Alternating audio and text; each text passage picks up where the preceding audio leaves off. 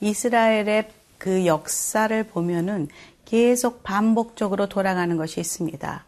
그들이 하나님을 외면하고 우상숭배를 하면 하나님께서 그들을 이웃나라를 통해서 혹은 전쟁을 통해서 심판하시고 그들이 다시 죽게 되었다고 하나님께 부르짖고 하나님은 또 용서하시고 그럼 시간이 지나면 또 하나님을 멀리하고 우상 숭배하고 하나님은 또 그들을 벌하시고 하는 그런 패턴이 계속 반복되고 있습니다. 그런 모든 상황 가운데서 우리들은 너무 우매해서 잘 배우지를 못하고 있는 것 같습니다. 오늘도 말씀 속에서 하나님은 그들에게 다시금 심판을 선포하시고 회복을 선포하십니다. 말씀 속으로 들어가 보도록 하겠습니다.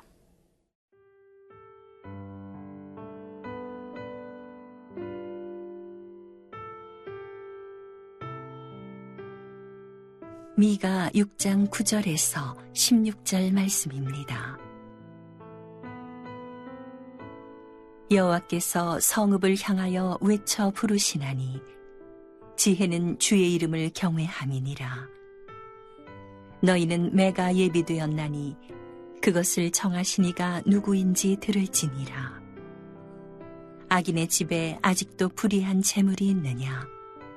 축소시킨 가증한 에바가 있느냐? 내가 만일 부정한 저울을 썼거나 주머니에 거짓 저울줄을 두었으면 깨끗하겠느냐? 그 부자들은 강포가 가득하였고 그 주민들은 거짓을 말하니 그 혀가 입에서 거짓되도다. 그러므로 나도 너를 쳐서 병들게 하였으며 네 죄로 말미암아 너를 황폐하게 하였나니. 내가 먹어도 배부르지 못하고 항상 속이 빌 것이며 네가 감추어도 보존되지 못하겠고 보존된 것은 내가 칼에 붙일 것이며 네가 씨를 뿌려도 추수하지 못할 것이며 감람 열매를 밟아도 기름을 내 몸에 바르지 못할 것이며 포도를 밟아도 술을 마시지 못하리라. 너희가 오므리의 윤례와 아합집의 모든 예법을 지키고 그들의 전통을 따르니 내가 너희를 황폐하게 하며 그의 주민을 사람의 조속거리로 만들리라. 너희가 내 백성의 수욕을 담당하리라. 하나님은 폐역한 이스라엘 백성들을 끊임없이 사랑하십니다. 그래서 심판 후에 그들을 또 살리시고 회개케 하시고 또 싸매십니다. 9절에 함께 읽어보겠습니다. 여호와께서 성읍을 향하여 외쳐 부르시나니 지혜는 주의 이름을 경외함이니라. 너희는 매가 예비되었나니 그것을 정하시니가 누구인지 들을지니라. 한번 그렇게 폐역하고 돌아서고 우상 숭배하는 백성들을 심판하시면 그냥 포기하고 다시는 일어나지 못하도록 짓밟으면 그만일 것을 또다시 폐역한 짓을 할 그 백성들을 다시 살리시며 선지자를 보내어 계속 외치고 가르치고 양육하시는 하나님의 그 마음을 보면서 사랑을 느낍니다. 특별히 여기서 그 선지자들이 외치는 내용이 무엇입니까? 지혜는 주의 이름을 경외함이라. 주의 이름을 경외함이라. 하나님만을 그 이름을 높이며 경외하는 것이 그들의 지혜의 근본이라는 것을 그것이 그들이 살아가야 될 잡아야 될 어, 가장 중요한 어, 진리라는 것을 지금 말씀하고 있습니다. 그런데 또 한편에 무엇이 준비되어 있냐면 매가 준비되어 있습니다. 매라는 것은 그곳을 갈 수 있도록 그렇게 살 수 있도록 자녀를 양육하고 가르치는 데 사용하는 것입니다. 그 매는 그 백성들이 올바로 설 수 있도록 돕는 사랑의 매입니다. 아니, 때리는 것이 어찌 사랑입니까? 라고 물을 수 있겠지만, 자녀를 키운 부모들은 압니다. 자녀가 미워서 때리는 것이 아니라 자녀를 가르치려고 올바로 교육하려고 어, 매를 든다는 것이죠. 성경의 히브리서 12장 6절에도 이렇게 말하고 있습니다. 주께서 그 사랑하시는 자를 징계하시고 그가 받아들이시는 아들마다 채찍질 하심이라. 내가 내 자녀를 사랑하지 않으면 이웃집 자녀면 그 아이가 잘못되었을 때에 그냥 쯧쯧 혀만 차고 끝나지만 내 자녀에게 매를 드는 이유는 그가 그곳으로 계속 나가면 죄의 싹은 사망임을 알고 있기에 그를 다시 돌이키게 하고자 하는 사랑의 마음이라는 것을 우리는 알아야만 합니다. 지금 하나님께서는 그 매를 드는 그 이스라엘 백성들의 죄를 구체적으로 나열하고 있습니다. 하나도 빠짐없이 다 그 죄를 알고 계시다는 것이죠. 10절에서 12절. 악인의 집에 아직도 불의한 재물이 있느냐? 축소시킨 가증한 에바가 있느냐? 내가 만일 부정한 저울을 썼거나 주머니에 거짓 저울줄을 두었으면 깨끗하겠느냐? 그 부자들은 강포가 가득하였고 그 주민들은 거짓을 말하니 그 혀가 입에서 거짓되도다. 구체적으로 그 죄의 어, 모습을 기록하고 있습니다. 불의한 재물, 불공정하게 착취한 돈이겠죠. 축소시킨 가증한 에바, 뭔가를 재면서 어, 팔 때에 그걸 축소시키고 어, 덜 주고 하면서 재물을 취득하는 것이겠죠. 부정한 저울을 써서 뭐 더 가게 하거나 덜 가게 하거나 하면서 자신의 유익을 이익을 탐하는 것 그리고 거짓 저울추 이런 것들이 그 당시 사람들에게 모든 사람들에게 어, 공용되어졌던 죄의 모습입니다. 부자들은 폭력을 행하고 그리고 주민들은 거짓말을 하고 그 입에서 그 거짓말이 그냥 술술술술 어, 습관처럼 나오는 이 모습을 보면 위에서부터 아래까지 다 죄의 그 모습으로 거짓으로 그리고 남을 속이며 착취하는 그런 모습으로 공의와 정의가 사라진 하나님을 얼굴을 의식하지 않는 그런 모습으로 살고 있는 이스라엘 백성들을 말하고 있습니다.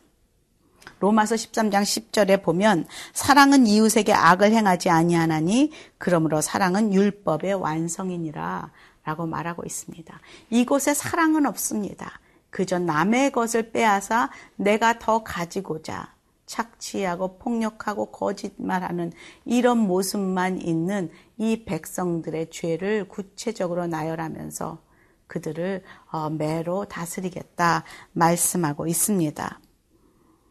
하나님 사랑, 이웃 사랑, 이것이 율법의 완성입니다. 이 구약 시대의 그 율법이 지금 하나도 지켜지지 않는 현장, 그리고 지금도 이 시대와 무엇이 다른가 저는 의문합니다. 이 시대 동일하게 나 중심적으로 나의 유익을 위해 살아가는 우리의 모습. 우리 안에도 하나님 사랑, 이웃 사랑의 이 가장 큰 계명의 모습이 점점 사라지고 있지는 않은지 오늘도 말씀 속에서 나를 보게 됩니다.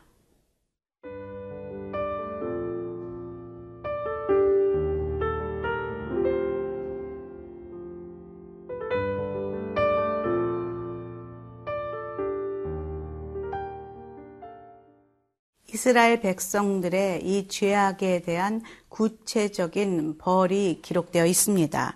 한번 13절 보겠습니다. 그러므로 나도 너를 쳐서 병들게 하였으며 내 죄로 말미암아 너를 황폐하게 하였나니 우리는 모든 것을 다 가져도 내 몸이 병이 들고 그리고 죽게 되었을 때 우리는 헛되고 헛되고 다 헛되다 고백하며 내려놓게 됩니다. 왜냐하면 지금 이스라엘 백성들이 붙들었던 죄, 재물들 그리고 또 그 자신의 유익을 위한 것들 모든 것들은 영원하지 않은 것입니다. 이 세상에 놓고 가야 될 것을 가지고 그렇게 거짓말을 하며 또 상대방을 죽이며 폭력을 행하는 이 온 세상의 그 백성들의 모습 속에서 내가 오늘 너의 그 몸을 병들게 하겠고 황폐케 하겠다라고 선언하십니다. 그때 우리는 깨닫습니다. 내가 헛된 것을 잡았구나. 그때 우리는 어떤 것을 느낍니까? 그 증상이 이렇습니다. 14절. 내가 먹어도 배부르지 못하고 항상 속이 빌 것이며 내가 감추어도 보존되지 못하겠고 보존된 것이 내가 칼에 붙일 것이다. 하나도 하나님이 허락하지 않으면 우리가 가질 것이 없다는 것을 깨닫게 될 것입니다. 모든 것을 창고에 쌓아놔도 내가 오늘 저녁에 너의 생명을 거두리라 하면 우리는 다 놓고 가야 할 그런 이 세상에 속한 것들을 우리가 붙들고 그렇게 죄를 짓고 욕심을 부리고 있다는 것이죠. 그렇지만 거기에는 만족이 없습니다. 이것을 가장 많이 경험한 사람이 누구입니까? 모든 것을 소유했던, 모든 것을 가졌던, 그래서 가장 부자였던 솔로몬을 기억합니다. 그의 가진 모든 명예가 하나의 들꽃의 영화로운 그 영광보다도 못했다고 말하고 있지 않습니까? 그리고 그가 전도서에서 고백합니다. 헛되고 헛되고 헛되니 다 헛되었다. 다 가진 후에 이런 것을 경험하는 것이죠. 먹어도 배부르지 않고 가져도 만족이 없는 그런 불행들. 이것을 이루기까지 이 상황에 오기까지, 내가 병들기까지, 내가 이것을 놓아야만 하는 그때가 오기까지 우리는 어떨 때는 잘 모릅니다. 내가 그런 병이 들었는지, 죄가 나를 붙들고 있는지, 나의 육신의 정욕, 안목의 정욕, 이생의 자랑에 붙들려 내가 살고 있, 있는지 우리는 잘 모를 때가 있습니다. 열심히 교회 나가고, 열심히 말씀 듣고 예배하고, 헌금하고, 내가 잘 믿고 있다고 생각하지만, 하나님께서 내 목숨을 가져가시겠다고 건강을 치겠다고 말씀하실 때 나의 반응은 어떠한지 그때 나타납니다. 내가 그동안 의지했던 것이 세상에 속한 거였구나.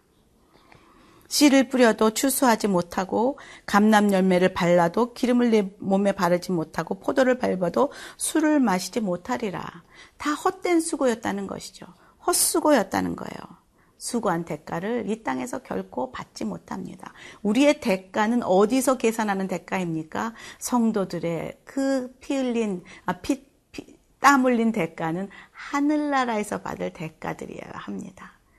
우리가 하는 모든 그 어, 봉사도, 성김도, 그리고 우리들의 그 사역도 대가 계산은 이 땅에 사는 것이 아니라 하늘에서 되어질 대가 계산이라는 것이죠.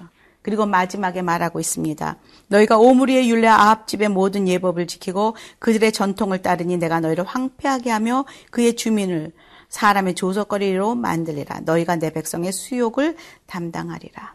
오므리와 그 아합 집안은 그 북이스라엘에서 가장 잘 나가는 왕조입니다. 오므리 왕조의 그 아들이 아합인데 그 당시가 가장 풍요로웠던 경제적으로도 부강했던 그렇지만 가장 우상 숭배가 심했던 그래서 오므리는 햇볕 정책을 써서 두로와 시돈 지방의 그 딸, 그 왕의 딸 이세벨을 그 바알을 숭배하는 그 여선지자 같은 이세벨을 데려와 그 아합에게 아내로 주는 그런 역할을 했던 그 오므리 왕조 시대, 죄악이 정말로 흉흉했던 그 시대에 그 전통을 따르는 그들, 그 백성들에게 내가 널 조석거리로 만들 것이다.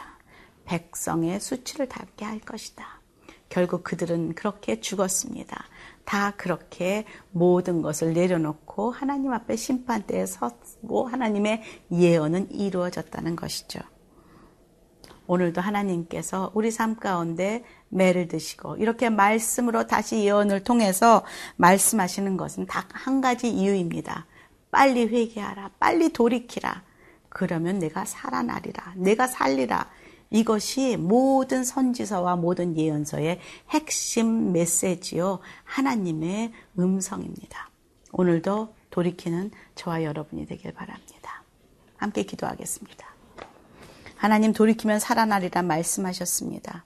오늘도 저희의 내 내면에 있는 모든 죄를 주님 앞에 내려놓고 돌이키며 죽게 가는 그래서 주님의 다시 은혜를 입는 하루가 되기를 간절히 기도합니다. 예수님 이름으로 기도합니다. 아멘.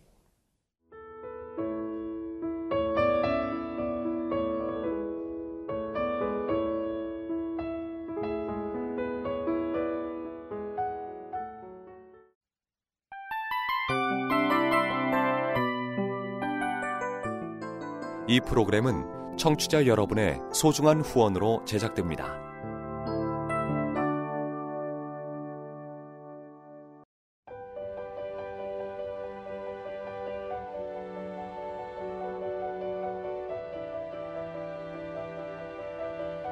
세상에는 수많은 교회들이 있지만 더 깊이 있는 말씀 강해를 찾기 위해 크기로만 교회를 선정하지 않습니다. 보다 좋은 영적 콘텐츠를 더 많이 나누기 위해 방송비를 받지 않습니다. 1년 365일 복음만 전하고 싶어서 우리는 광고를 하지 않습니다. 온누리의 복음을 땅끝까지 CGN TV와 함께 땅끝 성교사가 되주세요